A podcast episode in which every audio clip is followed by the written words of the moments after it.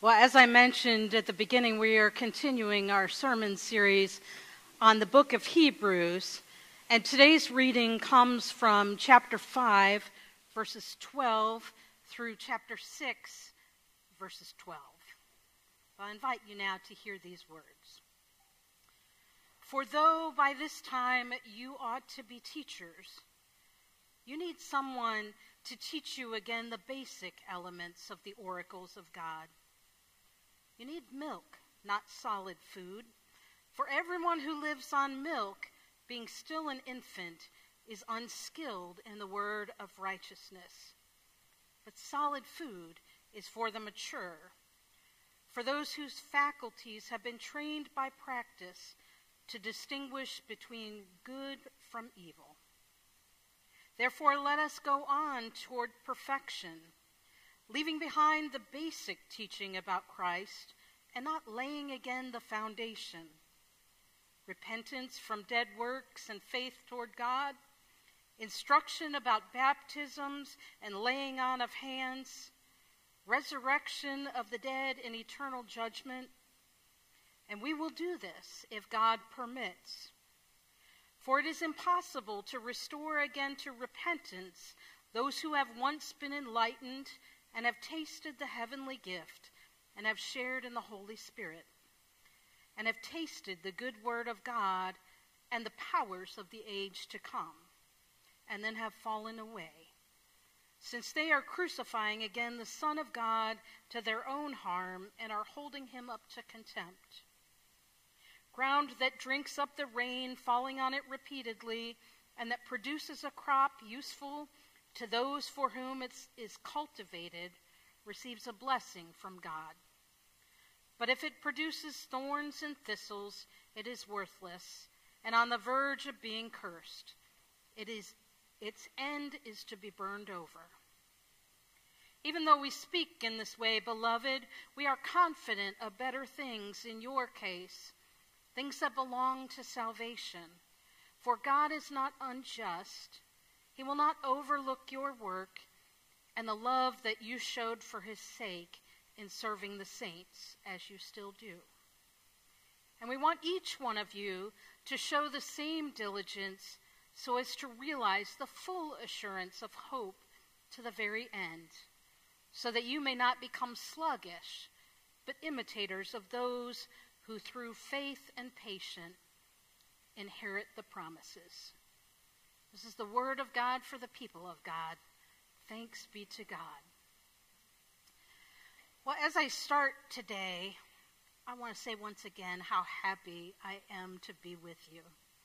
What a joy it is to be at Trinity, and I am so blessed to have a partner like Pastor Wade, and I'm so excited to work with him and with the entire Trinity talented and special team here at Trinity, both paid staff and volunteer leaders, and all of them. I'm especially looking forward to getting to know all of you better. One of the things you're going to learn about me is that I love to hear about your life. I love to hear stories, and I love to hear about your faith journeys. And it is an honor and a blessing to have a chance to walk with you for a season and to journey with you for a while. I am so incredibly excited to see what God has in store for all of us these days. Now, I think when I was here for the only Sunday I have been here so far, I think Pastor Wade had mentioned that I had just come back from a vacation. My husband Tim and my eight year old daughter Alyssa and I headed to Florida. We wanted to spend some time in the sun and, of course, the heat that was almost unbearable at times. But most of all, we wanted to spend time with our older daughter, Katie, who currently lives down there and is working at Disney World. It was the first time that we had had a chance to be together as a family, a full family, in almost a year. And so we were really, really glad to be together. Now, one of the things you'll learn about me is that my family loves all things Disney. We love the movies, we love the rides, we love the characters, and if you don't know, my favorites are Chip and Dale, who are on the back of my phone. And I, think my husband's favorite thing at Disney is all of the food. There is this wide variety of food down there, especially during the international festivals, and we love trying all the different places. But I'm going to tell you, it can be challenging at times for our family. It can be challenging because my younger daughter, Alyssa, would eat about four things while we're there. She eats breakfast food, which includes waffles, pancakes, and eggs, but they don't serve that all day in most places. She loves chicken nuggets. Heaven forbid they're chicken strips. They have to be chicken nuggets, and she prefers the dinosaur shaped chicken nuggets. And she will tell you she really likes the brown part of them, but not really the white stuff that's in it. Not a real big fan of the actual chicken. She loves pasta, especially mac and cheese and fettuccine alfredo, and she'll eat pizza. And I'm not even sure she completely loves pizza, but she tolerates it enough to eat it. So you can imagine what it was like for this family of four to find a place where we all found something that made us happy. My husband and I would get a little tired of those basics the hamburgers, the chicken nuggets, and pizza, and we didn't go to Disney World to eat a hamburger every single meal. And so we spent a lot of time with my daughter Alyssa just begging and pleading, Can you please try something different? We know you'll like it. Please, please, just try something. We begged her to try something new, something more than just those four basic items, because we realized there was so much more for her to discover. And at the same time, Alyssa's menu was really limited I watched my older daughter, and I found myself marveling at how her menu and her tastes had expanded since she was on her own.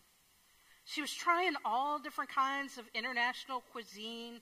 She was trying things that I never, ever would have dreamed she would eat. Things like sushi and crab wontons and all kinds of stuff that as a kid she never would have gone near. Yet she was looking forward to them and wanting to eat these things. And that, and many other things that I saw when I was down there, led me to recognize how much my older daughter, Katie, is maturing and growing. Because I remember when she was like Alyssa and would barely eat a thing, she went through that stage too. And so I, I tell you this this morning because I want you to hold this story in mind as we dive into our scripture for today. And I say this because I don't know about you, but I sometimes have a hard time wrapping my head around the book of Hebrews. Anybody else out there have that issue too? You find it challenging and deep and a little tough to understand at times. But the message in the passage that I just read is a pretty straightforward one. In essence, what the author of Hebrews is doing is challenging that original audience to expand their menu. Not in a literal sense, like we were doing with Alyssa, but in a spiritual sense. The author uses this image of what people were eating to talk about the state of people's faith. And he was pleading with them, just like we would do with Alyssa, to do something different. And in this passage, there's an invitation for each and every one of us to take a closer look at our spiritual lives, to think about what is on our menu. What is it that we are eating right now? Now, the author begins by noting that the people have become complacent in their faith. Some might even say lazy in their faith or sort of sluggish. He calls them babies living on milk. They haven't moved off of that. They haven't moved beyond the basics of faith, and they're having to be reminded of them repeatedly. And those basics are things like the importance of repentance or turning back toward God. It's the recognition that they are loved deeply. And it's knowing that the resurrected Jesus and the living Christ offers new life and possibilities. And I need to tell you that the author is not saying that these things are bad things at all. In fact, they are essential to our faith, and they are the foundation upon which we build a life in Christ. And I will never stop reminding people of these basics because there is always someone who needs to hear them, whether it's the first time or the thousandth time. And so I want you to hear this today. No matter who you are, no matter what is going on in your life or what has gone on in your past, you are loved deeply and unconditionally. You are loved just as you are. You are loved by one who will never, ever give up on you. You are loved by one who will never leave your side. And you are loved not because you have been good or done something. You're loved not because you've made perfect choices or you are the perfect person. You are loved because you are simply you. You've been created in the image of God, and God claims you as God's child. You are loved deeply. But that doesn't mean that we haven't all, including me, also missed the mark often in the ways that we live. Christ came to teach us to love more perfectly. And I am sure that you can point to countless examples in the world around you. And I know I can point to examples in my own life where we have fallen short, where I have fallen short. But Christ offers us forgiveness for this and has promised that if we follow him and we put our trust in him, we will discover a new, la- new life and a better way. Now, I share these basics with you because we all need to be reminded of these basics. We need that spiritual milk. But if all that is, is head knowledge, if it doesn't make a difference in the way we live our lives, and if we stop right there, we are still like spiritual babies. And just as I want my daughter Alyssa to know that there is so much more for her to discover, the author of Hebrews wants people to know that there is more to a life of faith. But I'm going to be honest. I know how easy it is to get complacent in your faith. I know how easy it is to get stuck in a stage where you're just living off that spiritual milk. You see, I grew up in the church. I was surrounded by the church as a kid. I had these great models, strong people of faith all around me. My grandfather was a minister, a pastor right up the road in Sunbury for a while. My grandmother, she was active in almost every part of church life. My uncle and aunt, they were missionaries in the Democratic Republic of the Congo in Africa. And they are both pastors, albeit retired now. And my parents, they set an incredible example for me because they were incredibly active in the church too. Church and faith was an integral part of our family life. I was a spiritual baby, but that milk was plentiful and it was flowing freely and often. And then something happened, as happens to many of us. I went off to college. I started my own life, and my priorities, they just kind of shifted and changed. And it wasn't like I gave up on Christ or stopped believing. I just became kind of sort of lazy and complacent in my faith. I focused on my education. I focused on my career and sunk into that. I focused on my relationships. And honestly, going to church and working on my faith, it just was not high on my priority list. And I started to lose that spiritual hunger and I got distracted and drifted away. And then when my older daughter, Katie, was born, I began to think, you know, I need to find a church because it's the right thing to do for my child. I want her to have what I had when I was little. It's the right thing to do.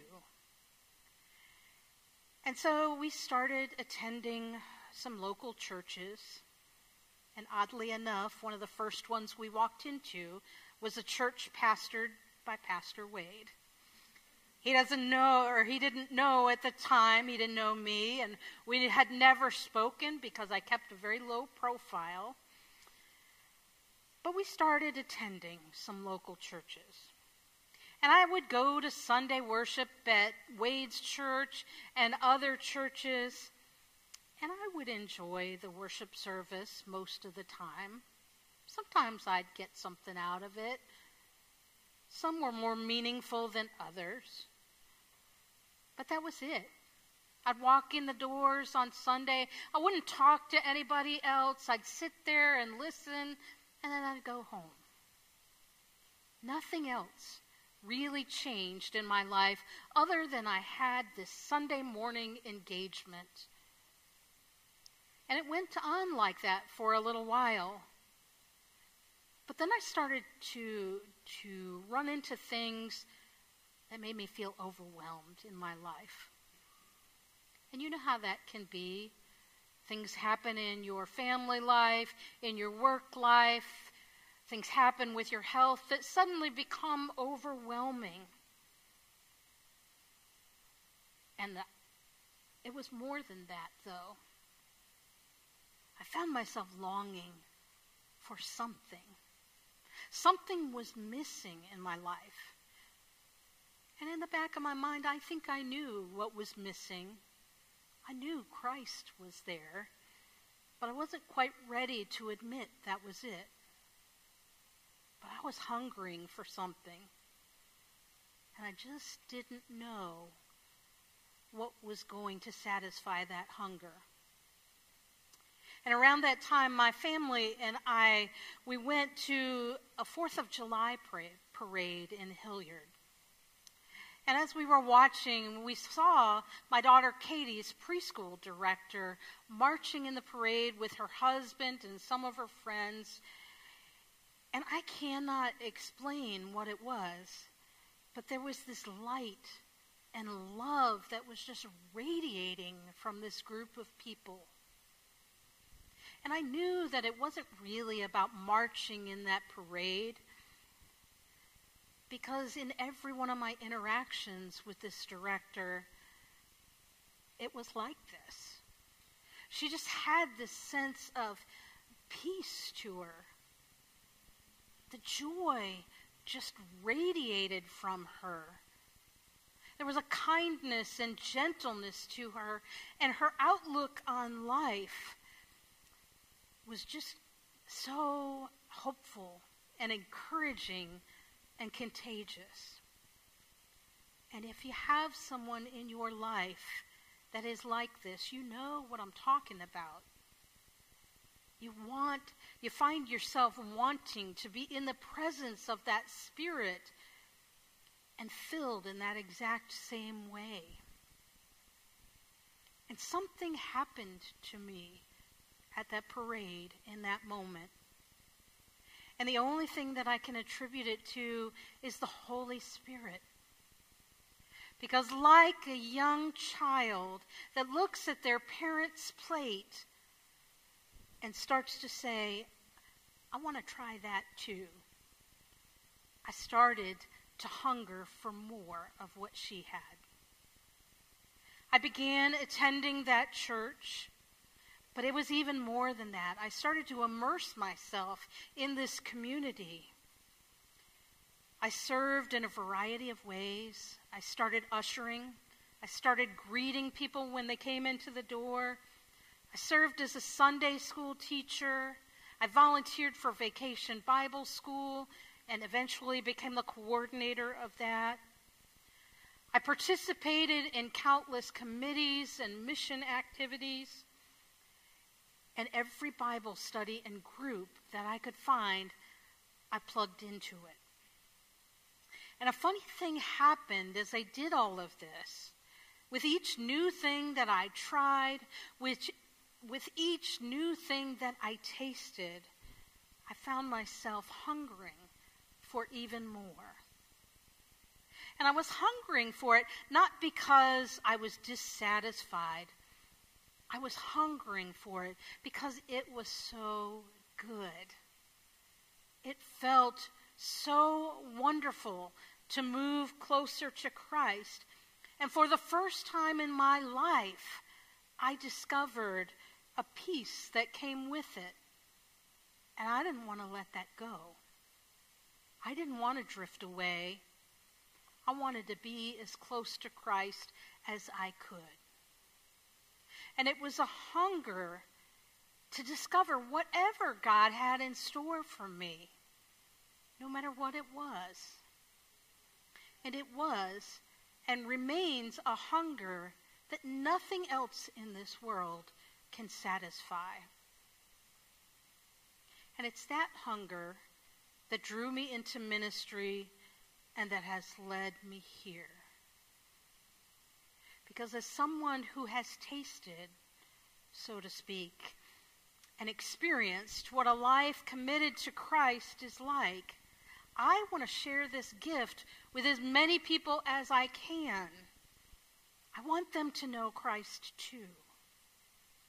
And just as I try to encourage my daughter Alyssa to try these things because I know what she's missing, I want others to know more fully who Christ is and what Christ offers. But I'll tell you, as I think about Alyssa's eating habits, we haven't convinced her yet. We're still eating the same kind of stuff, and she doesn't really see any reason to change at this moment because she likes these things. And the truth is, she will taste other things when she's ready, just as I tasted things when I was ready. She likes what she eats.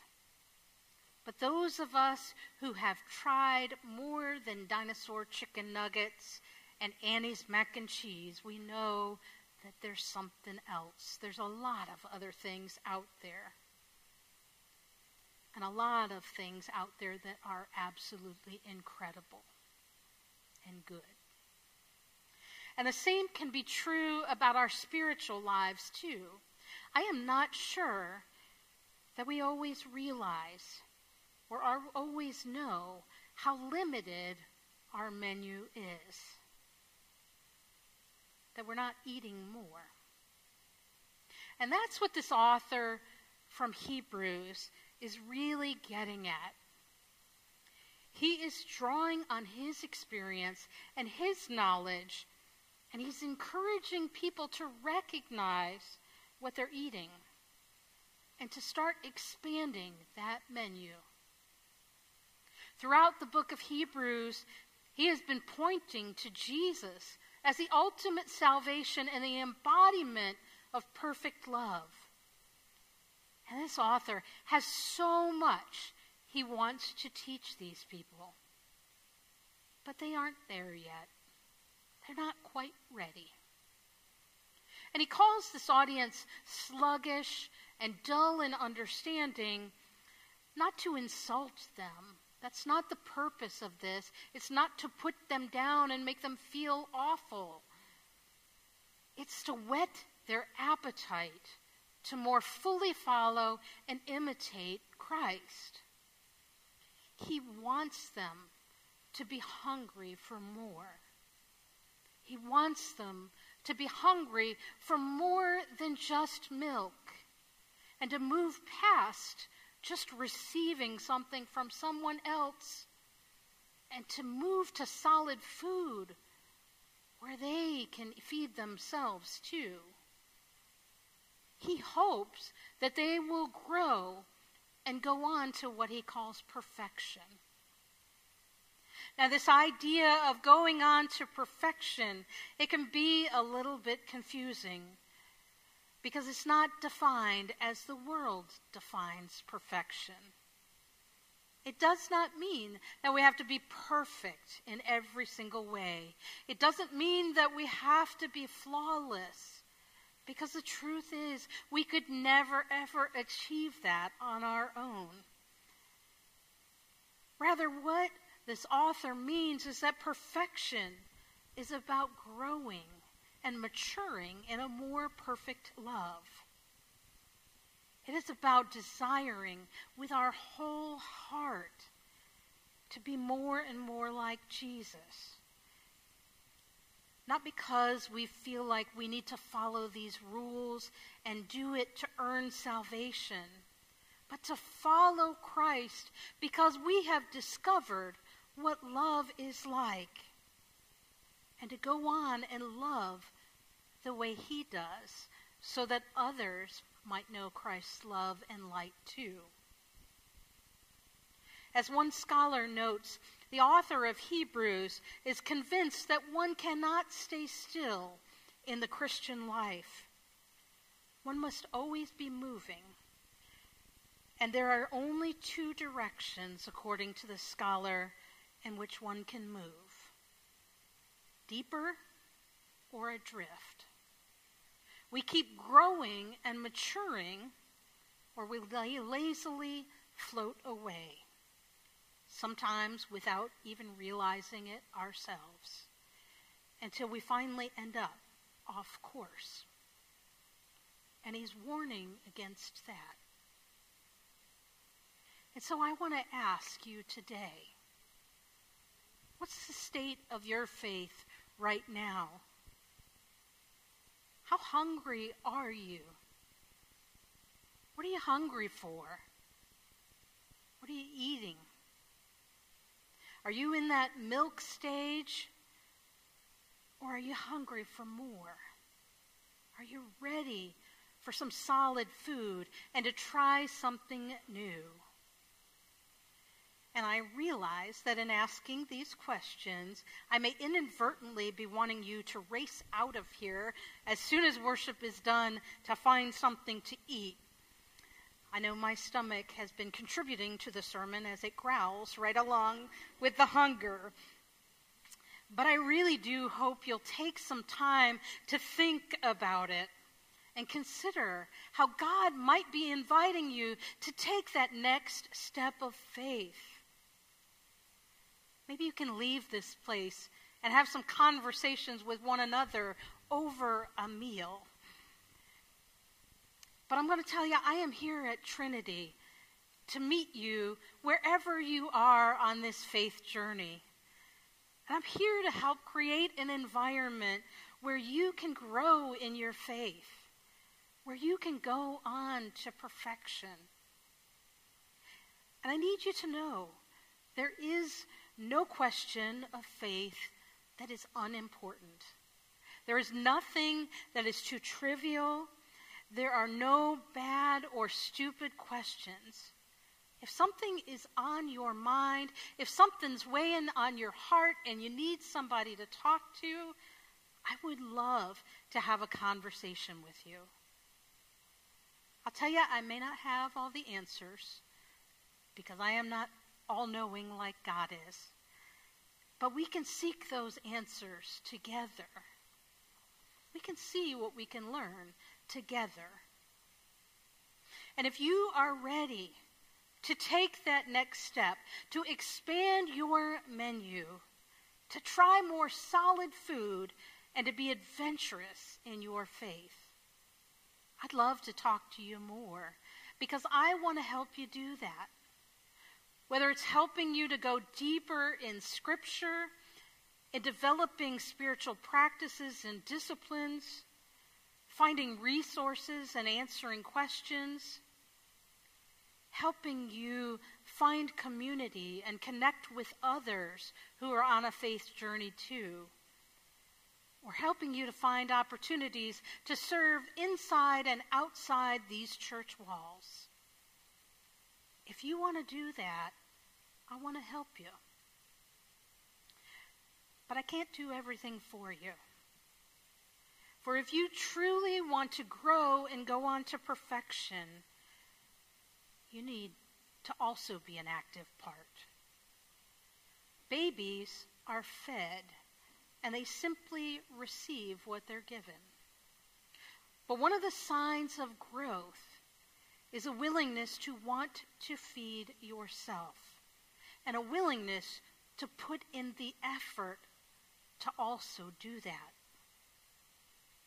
And so I say today, may the Holy Spirit whet each of our appetites and keep us hungry for the one who said, I am the bread of life. And may we grow in maturity and a more perfect love each and every day. Amen.